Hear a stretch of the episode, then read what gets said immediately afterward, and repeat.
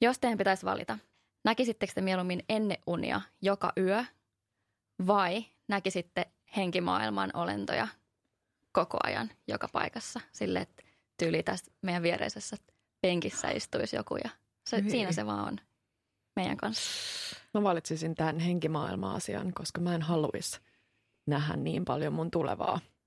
Ei se välttämättä ole sun tulevaa. Niin, että se voi olla jonkun muunkin tulevaa. No mut niin mitään tulevaa. Mä en Ei. Mäkin, haluaisi joo, sieltä unista aina herätä siihen. Oho, tapahtuuko tollasta? totta. Se olisi ehkä vähän ahdistavaa joka yö. Kyllä mä halusin unessani niin kuin nukkua silleen. Mä näen kyllä aika eläviä unia, mutta valitsisin myös ton henkimaailman niin kuin olennot ympärillä. Itse asiassa olisi musta aika mielenkiintoista nähdä mm. Esimerkiksi mun kuolleet mummot ja muut. Ja mä oonkin itse asiassa joskus tuntenut mummon mun samassa, samassa huoneessa mun kanssa. Eli sen takia kun mä valitsisin ton. Se olisi tosi mielenkiintoista nähdä kaikki henkiä. Tosi mielenkiintoista. Joo.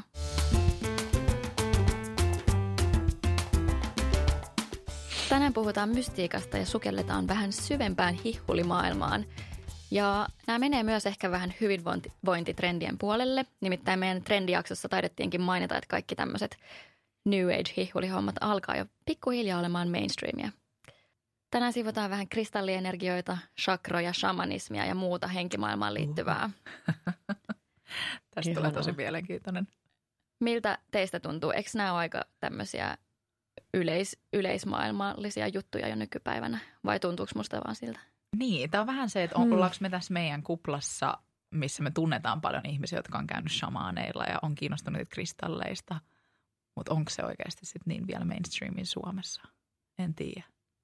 Musta tuntuu, että yhä enemmän ihmiset alkaa olemaan sille avoimempia. Mutta yleisesti siis me ollaan kyllä siellä hihulipäässä. Niin, voi Et- olla jollekin vähän outoa jotkut Mm. kristallit. Mm.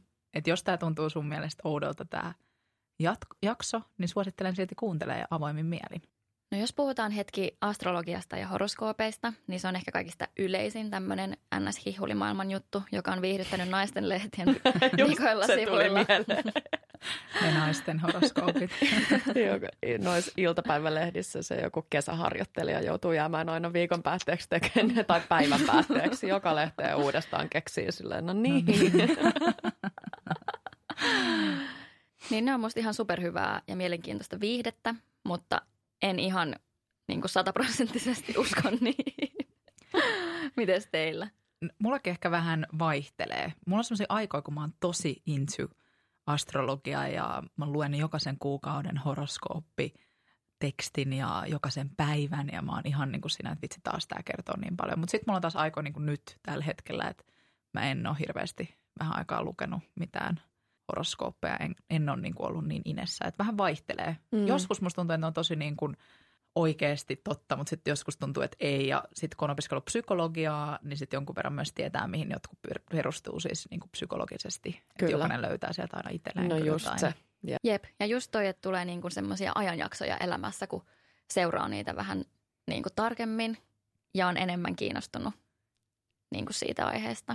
Niin ja musta tuntuu, että aika paljon elämäntilannekin vaikuttaa. Siis en mä tiedä teistä, mutta musta tuntuu ainakin, että silloin kun mulla on vähän semmoinen, että mä niinku haen vähän jotain suuntaa mm. tai jotain semmoista, että antakaa mulle jotain merkkejä, että teekö mä oikeita asioita, niin silloin ehkä mä luen enemmän tommosia juttuja vielä. En tiedä. Joo, se on, se on vähän sellaista mirror, mirror on the wall Who is henkistä. Näytä. Ja, ja pakko vinkkaa semmoisista Astro Twinsseista, eli kaksosista, jotka kirjoittaa semmoista sivusta kuin Astro Style. Jos haluaa hyviä horoskooppeja, niin kannattaa mennä sinne. Ja toisena on Mystic Mamma. Uh. Uh, Mystic Mama. Toi on hyvä toi Astro Style. Sä oot aikoinaan mulle vinkannes, vinkannut sen ja se on itse asiassa se pääsivu, josta mä käyn aina lukemassa kaikki. Ai jaa. Mä en ole käynyt, mun pitää mennä, mä menen heti. Musta se on tosi kiva. Kivan näköinen, kiva konsepti. Joo, ja sitten taas Mystic Mamman horoskoopit ei niin kuin ole aina niin kuin horoskooppimerkkejä ajatellen kirjoitettu, vaan ehkä enemmänkin sille yleismaailmallisesti, että mitä tapahtuu tuolla taivaissa ja miten ne energiat vaikuttaa maahan tulevista. Okei, mä oon nyt täällä Astrostylin sivuilla ja mä oon rapu eli englanniksi cancer ja mun päivän horoskooppi kuuluu näin. Honor your sensitive spirit under today's emo moonbeams. Reschedule meetings if you're feeling too touchy to take feedback, even the constructive variety. Schedule set in stone. Before you sit down with anyone, call a friend for a little pep talk. That way your fears won't hijack you when you step into the meeting. Onko sulla tänään ollut tommonen tunne meidän kanssa, koska sä oot viettänyt koko päivän meidän kanssa, niin Että mä oon vähän too touchy to, Niin. to take feedback. Me ehkä. Aa. No meillä on annettu sulle mitään huonoa feedbackia. Et ehkä se voi olla. Mutta mun mielestä Astrostivuilla, siis ne on hyvin, mutta ne käyttää myös aika sellaista vaikeaa englantia välillä. Joo. Tosi Mm. mm. semmoista hienoa englantia. Niin Petra on rapu. Mikä sä oot Griselda sun horoskooppimerkiltä? No mä oon kans rapu. Me ollaan Petran kanssa synnytty samana päivänä. Mm. Mm-hmm. Joo, että kyllä tää on todella magical. Mä oon neitsyt, eli Virgo. No sit mulla on tuolta joogamaailmasta tosi vahvasti tullut chakrat mun elämään. Oh, mä rakastan chakroja, vaikka mä tiedän niistä aika vähän, mutta silti ne kiinnostaa jo Tosi hirveästi. mielenkiintoisia, joo. Chakrat on semmoisia voimakeskuksia tai semmoisia energiakeskuksia meidän kehossa ja vähän myös tuolla pään yläpuolella. Ja niitä kuvaillaan yleensä semmoisiksi niin pyörän kaltaisiksi, vähän niin kuin energiapalloiksi, jotka pyörii ja ja saattaa olla, että jotkut energiakeskukset on täysin surkastuneita, Mm. mm. kun me ei käytetä niitä ollenkaan. Ja noin chakrat on aika mielenkiintoisia. Mä oon joskus käynyt semmoisella chakra-energiahoitajalla, eli just vähän tämmöistä hihulihommaa. Ja silloin tämä hoitaja kertoi mulle, että mun kurkkusakrassa, eli se mikä on tuossa kurkun päällä, mikä vissiin, tarkoittaako se sitä Griselda, korjaa jos mä oon väärässä, mutta sitä, että pitäisi niinku rehellisesti ilmaista itseään sellaisena kuin on. Tai Joo, ja ehkä elää semmoista niin kuin oman näköistä elämää. Joo. Joskus aikoinaan ehkä vielä varmaan elänyt, en tiedä. Niin äh, hän kertoi, että mulla oli se tosi tukossa tai kiinni. Ja sitten, että mun sisällä oli myös vihaa. Että tavallaan mun pitäisi niin kuin lähteä avaamaan. Ja mä itse asiassa lähinkin kyllä silloin avaa, että se oli aika erikoinen kokemus, mutta Wow. avaa sitä vihaa sieltä. Ja tekikö tämä hoitaja sen sillä sellaisella heiluri? Ei tehnyt Heilurilla vai? vaan teki semmoisella, että mä makasin matolla ja sitten kävi niin kuin käsin läpi ja siis jotain ihan ihme. Mä siis raahasin mun poikaystävän mukaan, Tietysti. joka ei todellakaan usko näihin yhtään. Mutta Yes, voit. silloin hän, hän, se sanoi se hoitajakin, että ei se saanut siihen mitään kontaktia. Että tosi rauhallinen mies, ei, ei ole mitään. ei ole mitään, mutta sitten ehkä sun pitää olla vastaanottavainen. En tiedä. Mm. Se oli mielenkiintoinen. Mä kans silleen vähän kahden vaiheella, onko mä niinku täysin, Mm. silloin mä olin niinku niin silleen uskoin siihen, mutta ehkä se auttaa. Kun sä uskot, niin sit se on myös sellainen lumevaikutus. Joo. Ja mulla on myös vähän vastaavanlaisia kokemuksia, että on käynyt shamanilla ja on just tolleen niin käsien kanssa käynyt kehon läpi tai chakrat läpi. Ja mulla on ollut toi ihan sama, eli kurkkusakra. Varmaan tästä äänestäkin kuulee, että se ei ole ihan, ihan silleen, mitä sen pitäisi olla. Ja mielenkiintoista oli tuon meidän joogaopettajakoulutuksen aikana, niin paljon opiskeltiin myös anatomiaa ja hormoneja, niin jokaisen, jokainen chakra liittyy johonkin hormoniin. Et periaatteessa mm. Mm. ei löydy tieteellistä tutkimusta, mutta sitten Mm. taas toisaalta, jos liittää nämä hormonielimet chakroihin, niin sitten periaatteessa on. Mm. Eli tavallaan siellä on jotain tieteellistä taustaa. No siis, Siis siis musta toi. tuntuu, että kaikki tällaiset tulee Mm. mm. siihen, että me ollaan niin semmoinen iso Kokonaisuus. kokonaisuus, kaikkea mahdollista. Niin joo. Ja sitten ehkä jossain lääketieteen suunnissa on saatettu niin kuin vaan nimetä uusilla jutuilla, Niinpä. vaikka chakrat, Mm. mutta sitten se perustuukin johonkin tuommoiseen Just niin. Lääketieteellisempään. Ja muistatko Aarama kerran, kun sä olit meillä yötä, niin mä laitoin sut tutkimaan mun chakrat, koska mä olin ihan varma, että mulla on, mulla on vähän epätasapainoa. Muistan, mehän ollaan siis, tämä on meidän hihulilevelle, että me ei tavallaan aina uskota, mutta sitten kun me kuitenkin tehdään näitä kaikki ihmejuttuja. Mä muistan, sä koitit, mä laitoin heilurin sun päälle ja se näytti just sitä kurkkusakraa. Ja yksi tärkeä, tärkeä oppi, mikä tämä kyseinen shamaani opetti just siellä joogaopettajakoulutuksessa, niin sanoi, että pitää välttää chakrameditaatiota ilman niin kuin ammatillista apua, Okei, miksi? Mitä siinä ettei ne, mene, ettei ne mene epätasapainoon. Mm. Että jos sä Mm. tavallaan keskityt pelkästään yhteen chakraan, joko avaamiseen tai rauhoittamiseen, niin sitten sulla saattaa mennä muut epäbalanssi. Että tavallaan sulla pitää olla aina sun joku opettaja tai, Niin, joka osaa tai shamaani, homman. joka niin. Niin kuin, Ja jos teillä on siellä edelleen vähän silleen mietitte, että mitä hittoja nämä chakrat nyt oikein siis on, te ette ole käynyt missään sellaisessa hoidossa tai muuta, niin me linkataan tuonne Jeskölin sivuille muutamia semmoisia hyviä linkkejä, mistä pääsee tekemään vähän testejä ja ylipäänsä lukee niistä lisää. Vähän niin kuin Griselda jo mainitsi tota shamanismia, niin se on myös semmoinen juttu, mistä me ollaan kiinnostuneita. Ja tiedänkin, jo itse tietenkin tiedän, että olette myös käynyt shamaanilla, mutta haluatko Petra esimerkiksi kertoa vähän, millaisia kokemuksia sulla on shamaaneihin liittyen? Ja oikeastaan mikä siis shamaani on? Kerrotaanko me se eka? Mikä on shamaani? No jokaiseen kulttuuriin liittyy oma shamaani. Esimerkiksi ähm, pakko olla ylpeä, että meilläkin on mm-hmm. täällä. Suomessa, Lapissa omat shamaanit. Ja shamaani on siis yhteisön jäsen, jolla on vähän tämmöisiä yliluonnollisia taitoja. Ja se on usein semmoinen parantaja tai ennustaja, joka neuvoo sitten. Ja vähän niin kuin noita, siis jollakin tavalla Vähän, sanottaisiin joo. noita. Joo, ja ne kulkee usein sille tosi pitkälle niin kuin sukupolvissa mm. tai suvussa. Joo. Ja, Joo, shamaaniksi synnytään, sitä ei voi Joo. opiskella Sitä- missään. Shamaanikoulu. Mutta okei, mutta miten sun Petra kokemus, shamaanikokemus, kerro siitä. Mm, no mä en, mä en ole varma, onko mä ollut varsinaisesti shamanilla, mutta mulla on yksi tosi mielenkiintoinen kokemus tuolta Moskovasta, sellaisesta miehestä, joka ää, näki heti, kun se näki mut, niin se tiesi musta asioita, jot, jotka oli vaan tosi outoja. Wow. Se puhui muun muassa mun niin kuin, lapsuuden tosi pahasta aivokuumeesta. Niin mistä se siis, tai miten tämä tuli ilmi, että hän tiesi sun aivokuumeesta? Mm, no mä uskon siihen, että ihmiset näkee kuulemma meidän silmät, meidän korvat, niihin kaikkiin jää jälkiä tietyistä asioista. Ja musta tuntuu, että niillä ihmisillä on se kyky, tai joillakin wow. ihmisillä on se kyky nähdä niitä. Ja sitten hän antoi jotain vinkkejä mulle yleisesti sit ihan, se oli ehkä vähän enemmän sellainen niin kuin urheilupuolen juttu. Joo. Se oli mielenkiintoinen ja Menikö se sinne jonkun urheiluvamman takia? Joo, se oli ehkä vähän sellainen niin kuin huippuurheilijoille suunnattu keskus, jossa tehtiin kaiken näköisiä mittauksia. Oli vitsi sykejutut ja näkö ja Joo. Gynekologipuolet. Kunnon semmoinen HC-paikka, joka oli mun mielestä tosi hyvä. Ja sitten siellä tuotiin vähän tällaista vaihtoehtoispuolta siihen mukaan. Aika Ei. mielenkiintoista. Joo. Tosi mielenkiintoinen. Mutta sitten äh, mä haluaisin käydä ihan sellaisella aika perinteisellä, ehkä just vaikka täällä kotimaassa.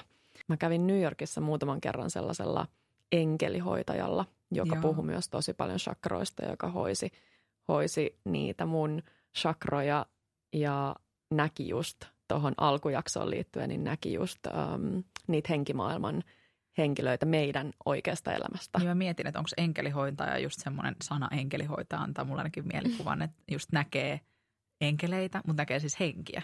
Eli oliko se medio? Äh, mä en oikein tiedä, että mitä. Hän oli siis opiskellut ihan hirveän määrän, että oli tosi semmoinen turvallinen olo, että on niinku sekä opiskellut, mutta sitten hän oli heti niinku pienestä tytöstä lähtien tiennyt, että hänestä tulee jotain sellaista, että oli aina ehkä nähnyt asioita ja, ja muuta. Että ehkä sellainen sekoitus medioa tai just tämmöistä eh, henkipuolen ähm, tyyppiä ja Aivan. oli mulle tosi vaikuttava kokemus.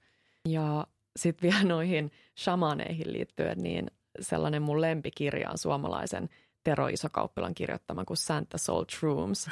Liittyy vähän tuonne joulupukkimaailmaan ja siellä on paljon just shaman, shamanismiin viittaavia juttuja.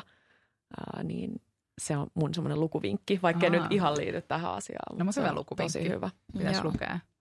Mulla on myös tuohon shamanismiin liittyen kokemus. Mä oon käynyt Virossa aiko- aikoinaan shamaanilla. Eli Virossa on aika avointa tämä tämmöinen kaikki noita maailmaan. Siellä on itse asiassa semmoinen TV-sarjakin, jossa siis Aha. noidat kilpailee siitä, että kuka niinku hel- parhaiten. Siis Mä olekin katsonut tätä sarjaa, mutta se on kuulemma iso siellä. Ja meidän yhden perhetutun täti on siis tämä Viron tunnetuin shamaani. Ooh. Ja tota, mä menin hänen luokseen ihan just huviksi maan käymään. Ja mun miehen mielestä se oli semmoista rahan tuhlausta, mutta mun mielestä se oli niin hauska, hyvä kokemus. Ja hän just kävi läpi sitä, että niin kun, mitä mun elämässä, niin onko mä oikealla radalla tällä hetkellä, teekö mä oikeita asioita ja näin. Mutta siis jännin juttu siellä oli, se otti yhteyttä mun kuolleeseen vanhamummoon ja mun vanhamummo on aikoinaan siis kertonut mulle itse, niin kun muista kun mä ollut pieni, niin että me ollaan noita sukua mun perheessä. Ja tämä on myös vähän semmoinen, että no joo, mutta meillä on jännä mun perheessä, siis naiset on kaikki nähnyt jonkunlaisia juttuja ja nähnyt ennen unia näin. Mutta se shamaani oli tosi vahvasti sitä mieltä, että mä oon parantaja. Että Wow. mun pitäisi niin kuin harjoittaa sitä enemmän, että mulla on voimakkaammat voimat kuin hänellä. Ja se oli ihan niin kuin shokissa siitä. Ja sitten se yritti kutsua mua Virossa myös joku noita koulu. siis, Tuli joku niinku- Harry Potter. Mä mietin kanssa, niin onko siellä sellainen Harry Potter meininki. Mutta siellä on joku, missä siis harjoitetaan ihan sitä, ei nyt tälle opiskella shamaaniksi, mutta koska shamaaniksi, Mm. mutta jotain tällaisia sun luontaisia taitoja niin kuin avoimemmaksi ja muuta. Niin, no ehkä sä oot En tiedä. Toisaalta mä oon suuntautunut tälle ihmisten auttamiseen, mutta shamaani. se oli jännä. Tietämättäs. En lähtenyt silti siihen, mutta se oli mielenkiintoinen kokemus, että joskus on ihan hauska käydä vähän kuulemassa. Ehkä jos sä harjoitat vähän tota sun noita puolta, niin ehkä sä alat näkee noita henkimaailman juttuja täällä En tiedä. meidän en tiedä. ympärillä. Täällä studiossa. Tämä on mielenkiintoisia juttu, mutta mä uskon, että noin perustuu aika lailla siihen, että se ihminen, joka tota tekee, niin joo, joko sä oot syntynyt siihen, tai sit sä oot vaan tosi avoin niille kaikille energioille, koska kaikkihan meidän ympärillä on energiaa. Se Kaikki jotenkin- meidän ympärillä on energiaa. Sehän tässä on niin mielenkiintoista. Tämä on jännä tämä shamanismi. Mä kävin viime vuonna kolme kertaa Kolme kertaa. shamanilla, eri, eri shamaaneilla, kaksi täällä Helsingissä ja kerran ulkomailla. Niin, niin kuin Petra sanoi tuosta aivokuumeesta, että se shamani vaan näki, niin se on jännä, miten ne näkee meidän kehosta.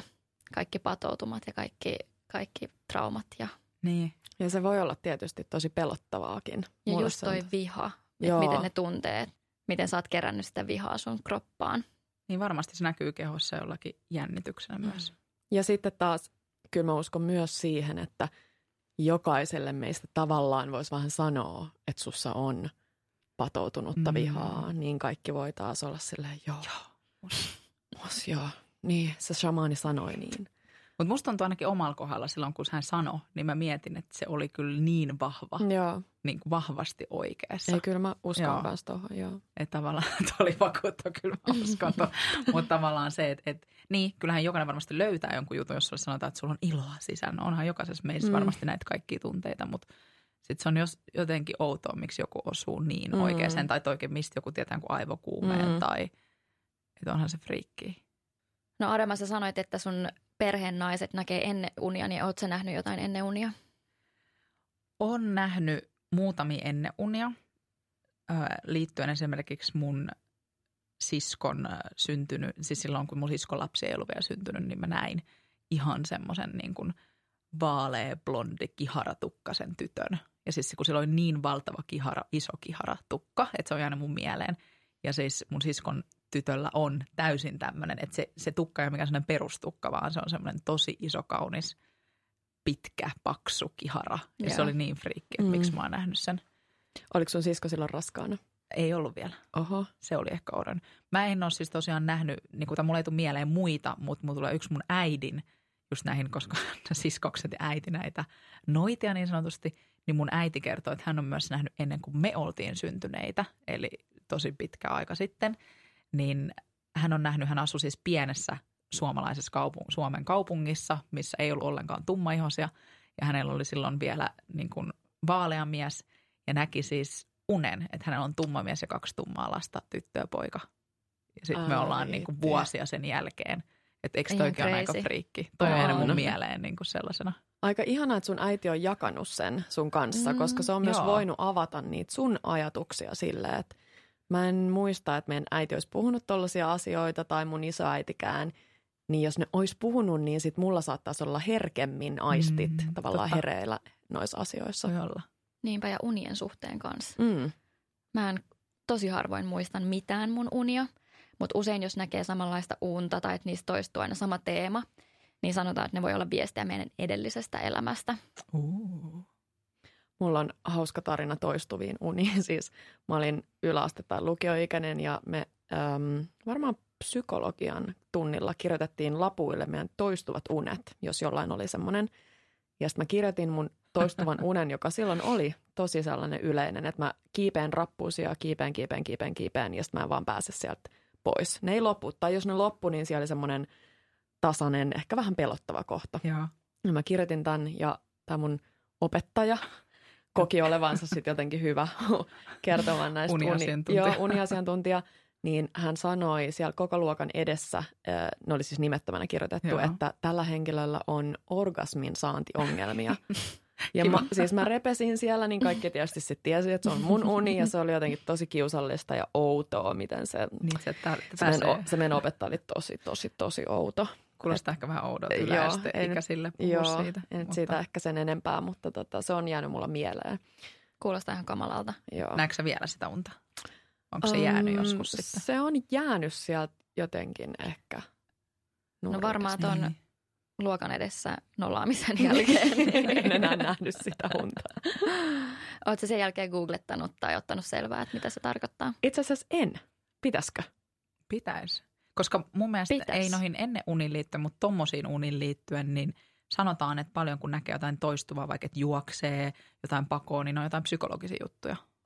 Eli siis sitä, tai että... viestejä meidän edellisestä Niin, tai nyt mystiikkajaksossa niin viestejä edellisestä elämästä, mutta siis mä Mm. uskon No siihen, mut että joo, joku mä- voi olla ahdistunut esuutta tai jotain niin kuin patoutunutta juttua. Tai... Joo, mä uskon, uskon kans tohon.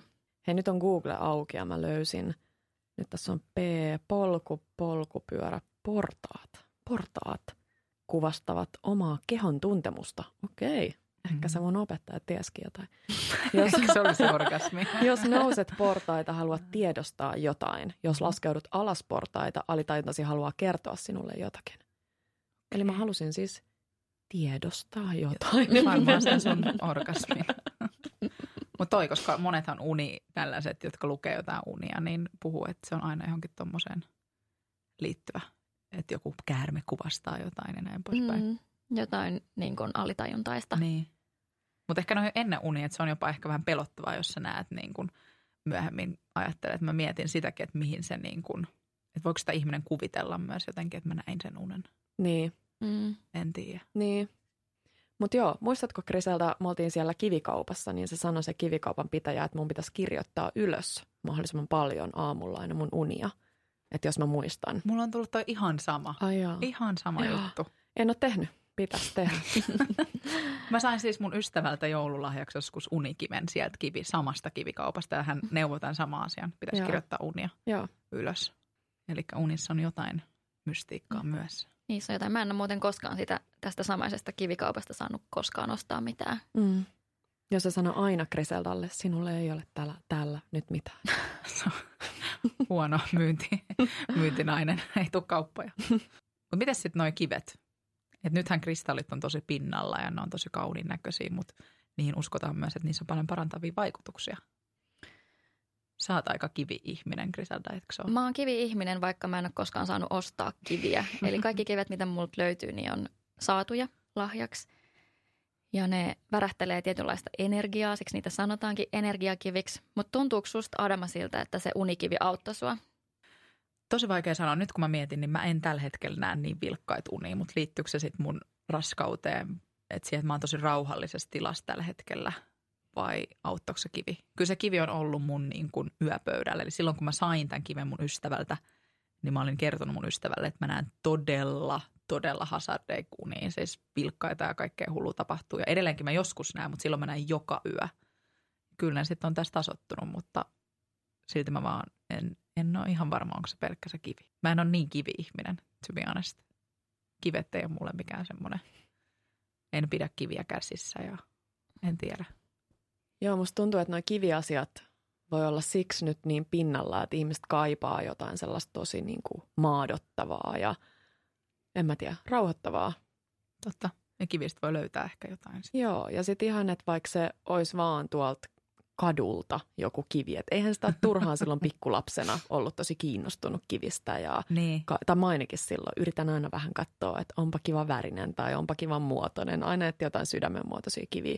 Kyllä mä tykkäsin pitää niitä silloin jo käsissä ja keräsin vähän niin kuin mun sellaiseen kivipussukkaan kiviin. Niin on niissä jotain tosi kiehtovaa. Ja kun sä mainitsit tuon sydämen muotoisen kiven, mun on pakko sanoa tähän ehkä semmoinen, että on mulla joku varmaan pieni uskomus, koska Viros me käytiin kerran yhdellä saaristo alueella ja mun miehen äiti sanoi, että täältä pitää aina ottaa sitten mukaan semmoinen sydämenmallinen kivi, niin silloin teidän parisuhde kestää ikuisesti. Ja sitten mä etin siellä ihan niin sitä kiveä.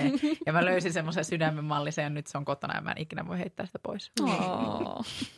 Eli sitten ehkä jotain uskomuksia. Mutta sä Griselda, sä oot silleen aika, sulla on kiviä paljon ja sä tykkäät käyttää kiviä. Et mitä ne niin kuin merkkaa sulle?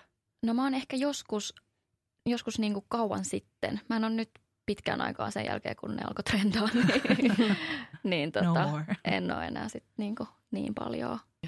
Ja, ja ehkä myös niin kuin sen takia on tullut semmoinen pieni notkahdus alaspäin, koska mä en tosiaan ole koskaan saanut ostaa sieltä kivikaupasta. Ehkä se oli joku merkki, että kivet ei ole sun juttu. Tai tarkoitettu sulle. Mutta yksi, mistä mä oon tosi fiiliksissä, on se heiluri. Niin, sitä sä oot käyttänyt.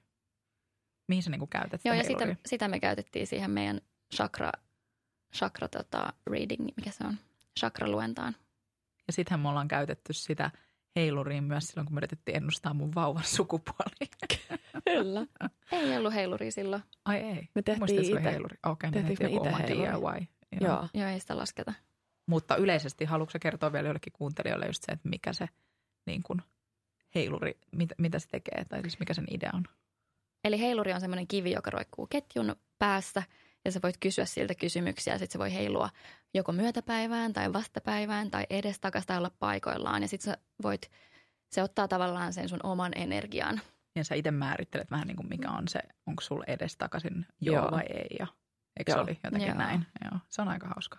No mutta noista luennoista päästään aasinsiltana seuraavaan aiheeseen eli tarottiin. Mä tutustuin tarotkortteihin pienenä, kun mä löysin mun äidin kortit ja mä leikin aina ennustajan niillä ja jotenkin ehkä niistä on lähtenyt innostus kokonaan kohti tätä maailmaa. Ja niissäkin on vähän sama juttu kuin horoskoopeissa, että ne on viihdyttäviä ja mä huomaan, että mä tartun niihin aina, kun tarvii vastauksia, johon ei itse osaa tai ei itse uskalla vastata. Tämä on muuten hauska kuulla siis ekaa kertaa, että sä oot löytänyt tarotit jo niin kuin nuorempana sun äidiltä, koska mm. sä oot Mm. kyllä tarotit, mä liitän aina suhun ehkä Jep. voi, niin kuin vahviten kuin kehenkään muuhun. Ehdottomasti ja sitten jotenkin se on mielestäni ihanaa, että uskaltaa sanoa, että, että ne on semmoista viihdyttävyyttä, että ei pidä Niin. sitä vaan sellaisena mystiikan verhona vaan. Et On, niin. Niihin voi oikeasti niin kuin, tarttua ja katsoa, mitä sieltä löytyy. Että sen ei tarvitse olla niin jotenkin Sille vähän rennosti. vakava. Niin. Hei, onko teille joku niin sanotusti ammattiennustaja lukenut koskaan tarotkortteja tai mitään korttiluentaa? Joo, Sinä. sinä. Mä tiedän, mä, mä tiedän, että mä oon ainakin Petran kanssa ollut pari kertaa samalla Mm. mm. ennustajalla. Joo, kyllä mulla on lukenut muutaman kerran ja sitten myös mun ystävät, jotka on kiinnostuneita. Ja se on niin hassu, että ni, niitä ystäviä yhdistää joku semmoinen ihana piirre, mistä mä tykkään, semmoinen hauska avoimuus Mm. maailmaa kohtaan. Mä kyllä tykkään ihan sekä ystävien tekemänä että ammattilaisten. Niin niissä on varmasti joku, e- siis totta kai ero, mutta toisaalta en tiedä. Mä oon pitänyt aina Griseldaa ammattilaisena, kun se on tehnyt mulle. Eli mehän ollaan tehty näitä vuosi, vuosikatsauksia. Nyt tehtiin just tämän vuoden alussa. Ei kun viime vuoden lopussa, niin se oli niin kuin mielenkiintoinen. Mutta ei ole, en ole käynyt ikinä maksanut, että mulla olisi niin kuin korteista ennustettu. On kyllä muuten ennustettu, mutta ei korteista. Ja mä oon aina ajatellut, että tarot toimii vähän niin kuin vetovoiman lailla, että me vedetään puoleemme niitä kortteja, mitä me tarvitaan. Ja että siinä on niin, niin vahvasti se meidän oma intuitio mukana, että jos mä teen sen luennan, niin mä en itse koske niihin kortteihin ollenkaan, vaan se ihminen, eli just vaikka Adama, Mm. niin sä valitsit ne kortit itse sieltä. Ja musta ne auttaa meitä selvittää, että mitä mieltä me oikeasti ollaan jostain asioista. Niin, koska kyllähän niitä korttejakin sit voi tulkita jokainen Hmm. taas tosi eri tavalla ja niin kuin omaan elämään sopivana. Et mun mielestä viime vuoden lopussa, kun me tehtiin, niin mulla ainakin oli tosi paljon tämmöistä rauhaa ja rakkautta ja sitten maaliskuulle tuli kuolemankortti. Ja vähän niin kuin ihan ensimmäisenä olin, että ei vitsi, ihan hirveetä, että mun vauva syntyi maaliskuussa ja kuolemankorttia, mutta sitten Grisada selitti mulle, että kuolemankortti tarkoittaa justiinsa niin kuin päinvastasta, että vanha tavallaan elämä tai joku vaihe elämässä kuolee ja uusi hyvä tulee tilalle. Joo, kuolemankortti on mun lempparein kortti Hmm. no, ä, tarotpakassa ja se tarkoittaa niin kuin uuden alkua ja Joo. että niin kuin isoja muutoksia. Niin olihan se aika friikkiä sitten, että se osui just Se siihen. maaliskuun. No muistan, sä olit ihan paniikissa siitä. mä olin koko yön varmaan mietissä. Mutta sitten kun mä ymmärsin, että ei tämä vaan hyvä juttu, niin mutta et siinä, siitähän löytää paljon aina semmoisia itselleen sopivia. Mutta on kyllä ihan hullu, että se kortti tuli just sulle maaliskuussa. Niin ja kun sitä ei tullut kellekään muulle, me tehtiin siinä kuitenkin neljälle henkilölle, niin olihan se Mm. aika outoa. No mun el- omassa elämässä, kun mä elin mun villiä sinkkuelämää muutamia vuosia sitten ja tapasin ja tapailin tosi mielenkiintoisia ja mukavia miehiä. Ja muistan elävästi sen aikainen tarot-luenta näytti, että mun tulevaisuudessa olisi mies, jonka kuvaukseen Joonas sopi ihan täydellisesti. Uhu. Muutenkin kun me tavattiin, niin ilmassa oli ihan sikaoutoja merkkejä, jotka koko ajan johdatteli ja vakuutteli, että mun täytyy valita Joonas. Ja nyt kun mä sanon näitä asioita ääneen, niin kuulostaa ehkä siltä, että mä jätän mun elämän tärkeimmät päätökset maailmankaikkeuden päätettäväksi. Mutta jotenkin mä oon tullut siihen tulokseen, että, että meitä ympäröivä maailma ja maailma, jonka me nähdään, heijastelee vaan meidän sisäistä maailmaa ja meidän ajatuksia ja tahtotilaa. Oh, mun mielestä oli jotenkin tosi kauniisti sanottu.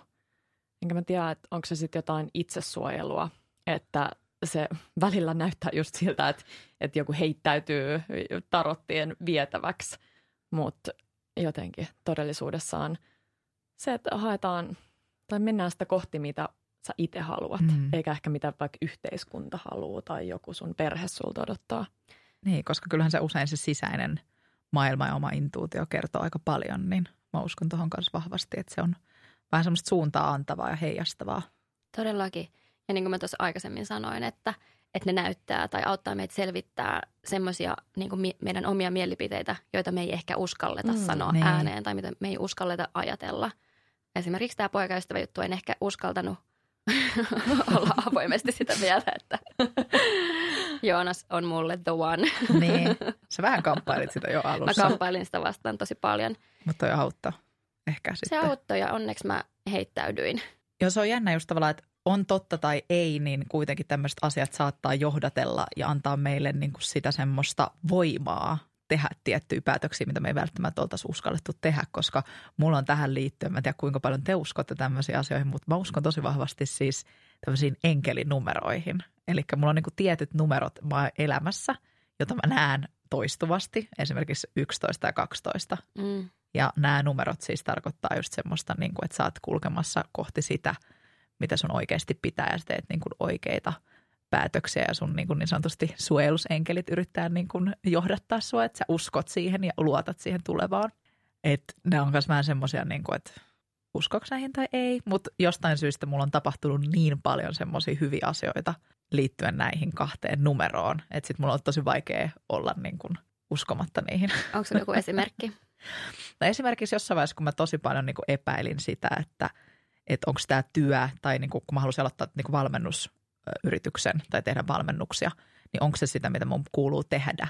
Ja aina kun mä vähän mietin sitä, että onkohan tämä se, ja mä katoin, siis ihan sama kello on, niin siellä oli 11, 11 mm. tai 12 tai 12, niin se oli jotenkin friikki, että sit musta tuntuu, että joka kerta kun mulla vähän tuli semmoinen epäilys, niin mä näin sen numeron. Sitten se toi aina mulle semmoisen, että on tämä totta. Varmuutta. Ja silloin mä vasta ekan kerran googlasin sen, että mitä tämä tarkoittaa toi numero. Että mun tuli tosi vahva tunne, että mun pitää tietää, mitä tämä numero tarkoittaa, miksi mä näen sitä joka puolella. Ja sitten se on vaan jäänyt sitten semmoiseksi niin hyvän onnen numeroksi itselleni.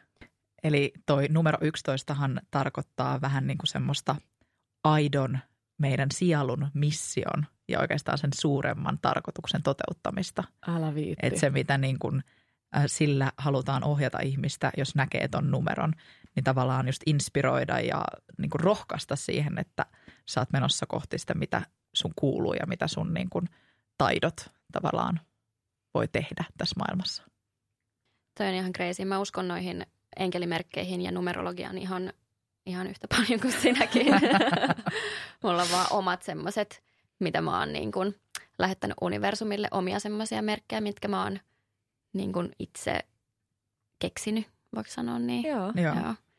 Ja sitten tuohon numerologiaan liittyen, niin mä uskon ihan täysin semmoiseen life path-laskentaan. Sitä sä oot kanssa tehnyt mulle.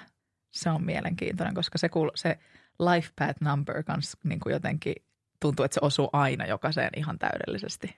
Tiedätkö sun Petra, sun life path numberi? Joo, tiedän, mutta mä en kuollaksenikaan muista sitä. Sä oot vitonen.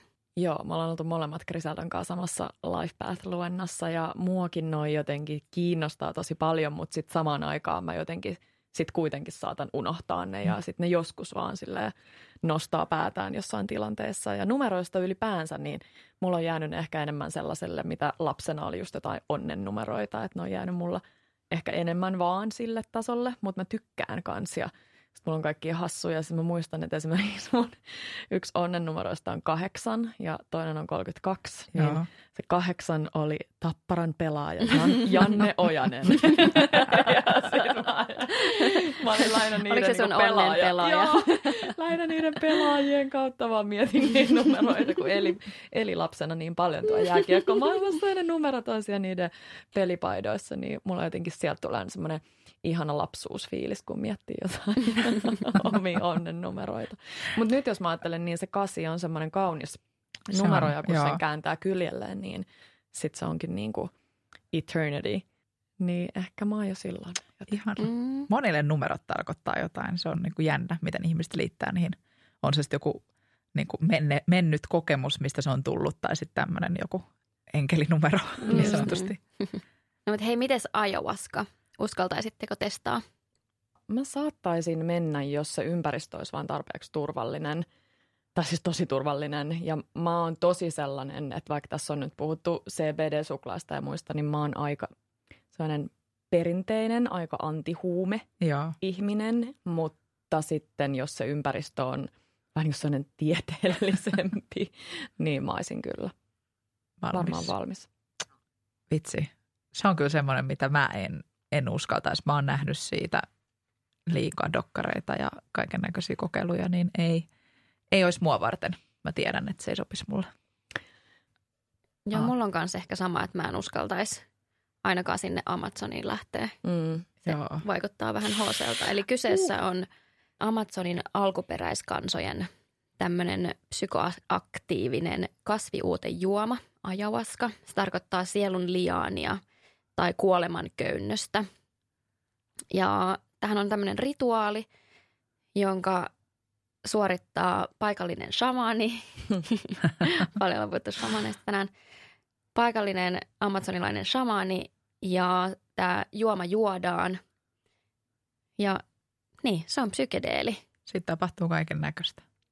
Ainakin toi just Mad Venturesin pojat Riku ja Tunna, kun ne kokeili sitä joskus kauan sitten, niin siinä dokkarissa ainakin tulee aika hyvin se semmoinen pimeä Amazonin ja sitten Joo, Se sun oma pimeä puoli. Niin. se on superhyvä jakso. Joo. Se on tullut ulos vuonna 2009, eli y- yli 10 vuotta sitten. Ne on oli varmaan kuvannut sen. edellä. Ku- Niin. ne on ollut todella, todella aikaansa edellä. Kannattaa katsoa se, jos kiinnostaa ayahuasca enemmän. Siinä nä- näkyy se seremonia silleen joo, tosi aitona. Se on tosi aito. Mä, sen takia se, se on jättänyt mulle ehkä semmoisen vahvimman, niin kuin, että never. Joo, Mä sama. en, en voisi tehdä tota. Mua pelottaisi. Nimenomaan toi, vaikka Petra mainitsi ton, että voisi tehdä niin kuin turvallisessa ympäristössä, niin mua ei itse asiassa se ympäristö, vaan mua se mun sisäinen, mitä Mm. sieltä voi tulla, niin se pelottaa mua enemmän Mm. kuin, kuin toi. No toi oli hyvä pointti. Sitähän nimenomaan just käytetään niin kuin oman sisäisen maailman myllerrykseen ja semmoiseen psyykkeeseen ja mielenterveyden ja niin kuin kaiken näköisten unien ja ahdistuneisuuteen liittyviin ongelmiin ja sairauksiin. Joo, mä oon ymmärtänyt, että osa näistä, mitä mä en ihmettele Amazonin alkuperäiskansoista ja niistä, joille se on ollut jo, en mä tiedä, tuhansia vuosia sellainen niiden tapa hoitaa sairauksia, niin että he ihmettelee, että miksi me länsimaalaiset nyt jonotellaan sinne tuloon. Eli jos joku ei tiedä, niin se on siis laillinen osassa päin maailmaa, eli just Joo. siellä Amazonilla ja sitten taas laiton muualla niin, että miksi me, miksi me jonotellaan sinne, niin ehkä se on just se meidän sairaus, että heidän sairaukset on ollut vähän erilaisia, että meidän sairaudet liittyy niin paljon Mm. sinne mielen maailmaan, Totta. stressiin ja muuhun, mitä on se nykyaika. Lisääntynyt nykyään ja ehkä toi, että siksi tommoset asiat on alkanut tulee niin kuin trendikkäiksi. Niinpä. Mm. Mm, Halutaan testata erilaisia tapoja muuta kuin ihan Mm. peruslääkkeitä. Tai... just niin. Mutta joo, siis puhutaanhan me nyt sille aika, aika niin kuin vahvoista asioista, että noi psykedeelit on niin sellaisia niin kuin tuskallisia muistoja vahvistavia Niin, aineita tai niitä esille tuovia, niin on se aika, Joo, eli huomautetaan, että me ei kannusteta Mm. täällä siis ketään tekemään mitään näitä asioita ilman, niin kuin itse pitää niin kuin käyttää omaa, omaa järkeensä ja tehdä oma päätös. Hei, lopuksi pakko vielä nostaa feng shui. Musta tuntuu, että se on tosi trendaava asia tällä hetkellä. Ja samalla kuin idän mystiikka, perinteinen kiinalainen lääketiede, ja ollaan puhuttu täällä podin puolella myös ayurvedasta, niin musta tuntuu, että yhä useampi länsimaalainenkin on alkanut kiinnostua tästä ilmiöstä, tai ei ilmiöstä, vaan no joo, Feng shui, joo, se on aika semmoinen, mitä se monelle sitten tarkoittaakaan, mutta itse ainakaan ajattelen feng shuin semmoisena tilaan. Kun mä tuun johonkin tilaan, niin mä heti mietin, onko täällä hyvä feng shui. Joo, sen kyllä tuntee. Ja Feng Shui on siis äh, tuhansia vuosia vanha kiinalainen vähän niin kuin ympäristöoppi. Ja sen päämääränä on luoda semmoinen ympäristö, joka edistäisi meidän ihmisten hyvinvointia. Feng Shuin peruskäsite on sellainen ki-niminen elämän energia, jonka sitä tavallaan vapaata virtaamista Feng Shuissa pyritään eri tavoin parantaan. Sulla oli Griselda niitä hyviä vinkkejä sun äidiltä, eikö ollutkin? Sä ainakin heti kommentoit mulle joskus kuivakukista. Joo, mun äiti aina feng shui. Puhuu feng shuista. Mun äiti on iso feng shui. ja aina kun se tulee mun luo, niin se valittaa kaikista epäfeng shui asioista. Ja Oh. just nimenomaan kuivat, kuivat ja kuolleet kukat pitää heittää pois. Mä Okei. paasaan tästä aina meidän officellakin. Mm. Mm-hmm. Minkä takia, mitä ne tarkoittaa? Ne on niinku Ne on kuolleet. Niin. Kuolleita. Joo. Ja jännä, mä Sä olit sanomassa, mä ihanan rakastan, tota sana, rakastan ja vihaan tota sanaa stagnaatiota. Sä olit sanomassa jotain siitä. Jännä, koska mä pidän kuivia kukkia niin kauniina. Mä Ei mikään ihme, usein. teillä on vähän huono feng shui. Onko meillä huono feng shui, kun tuut meille? Ei ole kuivakukkia kyllä kotona, mutta mä tykkään niistä. Joo, kuivuneet kukat on tosi kauniita, mutta ja mullakin on niitä, siksi mun äiti valittaa mulle. Ja kaikki piikikkäät asiat pois, eli kaktukset on tosi huono. Mä tykkään niistäkin. Sitten myös piikikkäät design-asiat, missä on teräviä reunoja. Mm. Miten mä selittäisin tämän? Tämä podi on niin haastava, kun on niin visuaalinen ihminen, mutta kuvitelkaa vaikka semmoinen design-lamppu, joka on superpiikikäs, Joo. mistä vaan tulee semmoisia Mä en kyllä haluaisi semmoista. piikkejä. Joo, äiti Mustonen ei kyllä kestä yhtään. Sillä menee ihokarvat pystyyn kaikista piikikkäistä asioista. Makkarissa ei esimerkiksi saa olla peilejä. Ja ylipäätään Feng Shuissa on, on niin kuin peilit ei ole kauhean, Ei, ne on vaikeita. vai, Aa, kauhean hyviä. Okei. Okay.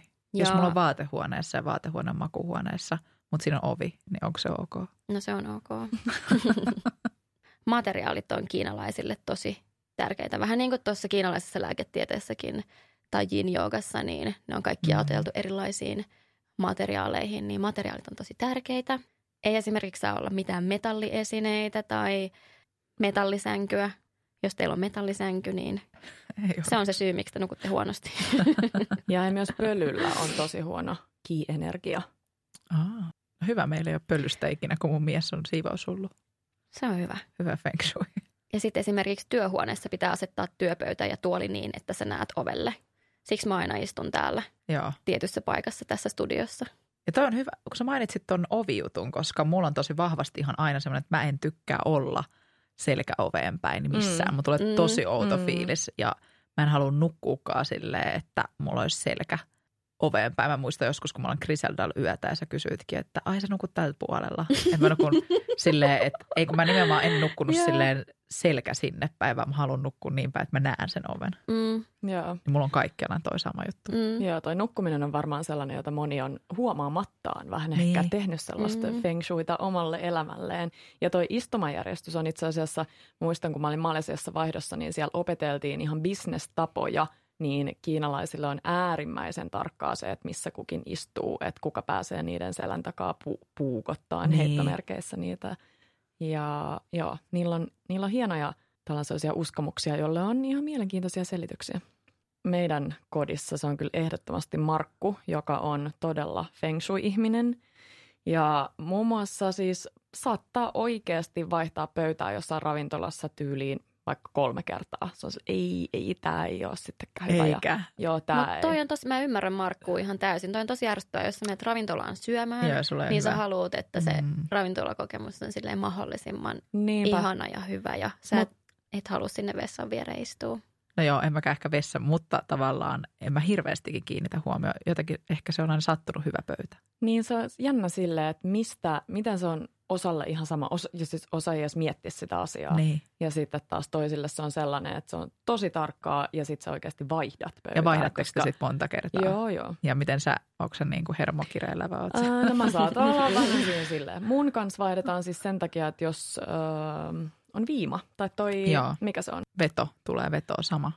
Joo, just veto, koska se on sitten taas mulle paha. Ja siitäkin mä oon jutellut mun ja Griseldan kiinalaisen lääketieteen hoitaja Tainan kanssa, että se on tosi henkilökohtaista, että miten se ihminen kokee Joo. sen tuulen, joka Totta. on, ö, siis Kiinassa puhutaan tuulesta tavallaan siinä niin kuin vetona. Niin.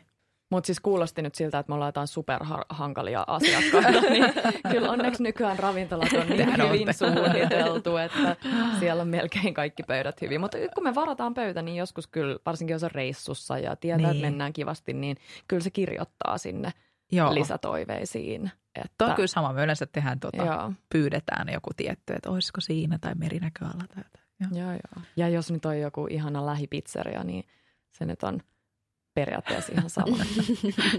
Toivottavasti. Mutta onko Markulle? Ei.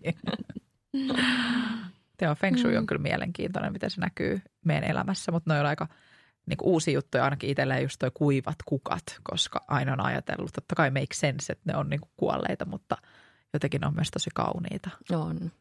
Mutta sitten just esimerkiksi kun sähkölaitteiden uskotaan olevan just haitallisia sängyllä lähettyvillä, että se liittyy vahvasti feng shuihin, mutta sitten myös moneen muuhun asiaan, että ihan se Mm. terveys niin kuin haitat siitä, että mä en ainakaan itse tykkää, että mulla on makkarissa mitään sähkölaitteita. Että mä jätän yleensä aina Mm. niin kuin kännykän toiseen huoneeseen ja sitten huomaa, että se tuo heti semmoisen paremman feng shuin. Joo, mä tykkään tästä näiden ajatusmaailmasta, että, että makuuhuone pyhitetään nukkumiselle. Mm, Mm, niin. Että siellä ei ole mitään ylimääräistä. Joo, Niinpä. toi on ihana. Ja musta tuntuu, että tota tullaan tutkiin vielä enemmän. Onhan nyt jo tutkimuksia. Joku mun ystävistä on ollut sellaisessa vähän niin kuin jossain hoidossa, missä on tut, ihan tutkittu sitä, että kun sulla on fyysisesti kännykkä tässä, niin mit, mitä niin kuin sun keho Niin, ai, viestii, aistii. joo. Ja sitten jos se ei ole, se on vaikka yhden huoneen päässä, niin sun keho on erilainen. ehdottomasti. On, on ne Rentoutuu. mielenkiintoisia, joo. Mm. Eli feng, feng shuin taustalla on ihan tämmöistä todella viisasta mm. tietoa myös. Hei, meidän aika alkaa loppua. Me voitaisiin puhua näistä varmaan loputtomasti. Nämä on kyllä näitä meidän intohimo-aiheita. Voidaan tehdä varmaan part kolme myös jossain vaiheessa. Aiheita saa toivoa meiltä aina. Joo, ja muistakaa, kun nämä on vähän tällaisia äh, hihulijaksoja, niin kuin nyt ollaan todettu monta kertaa, että tosiaan ei olla näiden aiheiden asiantuntijoita, vaan tuodaan vähän sellaisia omia fiiliksiä esille, niin kuunnelkaa sillä tavalla. Niin, siltä pohja- pohjalta ja Niin. avoimesti myös. Mm. Joo, pakko toistaa toi meidän alun disclaimer tähän loppuun myös, että tämän jakson tarkoitus oli viihdyttää eikä antaa neuvoja faktan pohjalta. Hei, ihanaa kun kuuntelitte Joo. meidän jakson. Palataan ensi viikolla. Kiitos ensi viikkoon. Moi moi! Moi moi! Moido.